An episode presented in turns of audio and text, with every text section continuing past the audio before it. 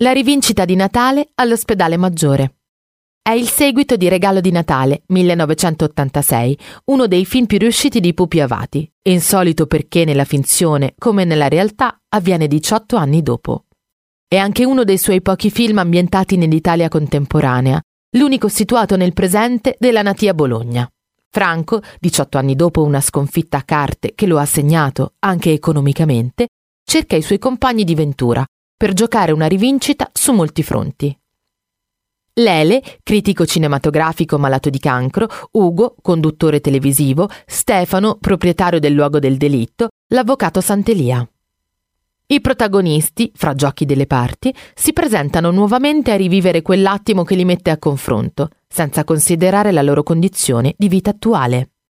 L'ospedale davanti al cui ingresso Franco, a Batantuono, incontra il falso oncologo e Lele, Ruggeri Haber, è l'ospedale maggiore di Bologna, in largo Nigrisoli 2, per dimensioni il secondo ospedale della città, dopo il Policlinico Sant'Orsola.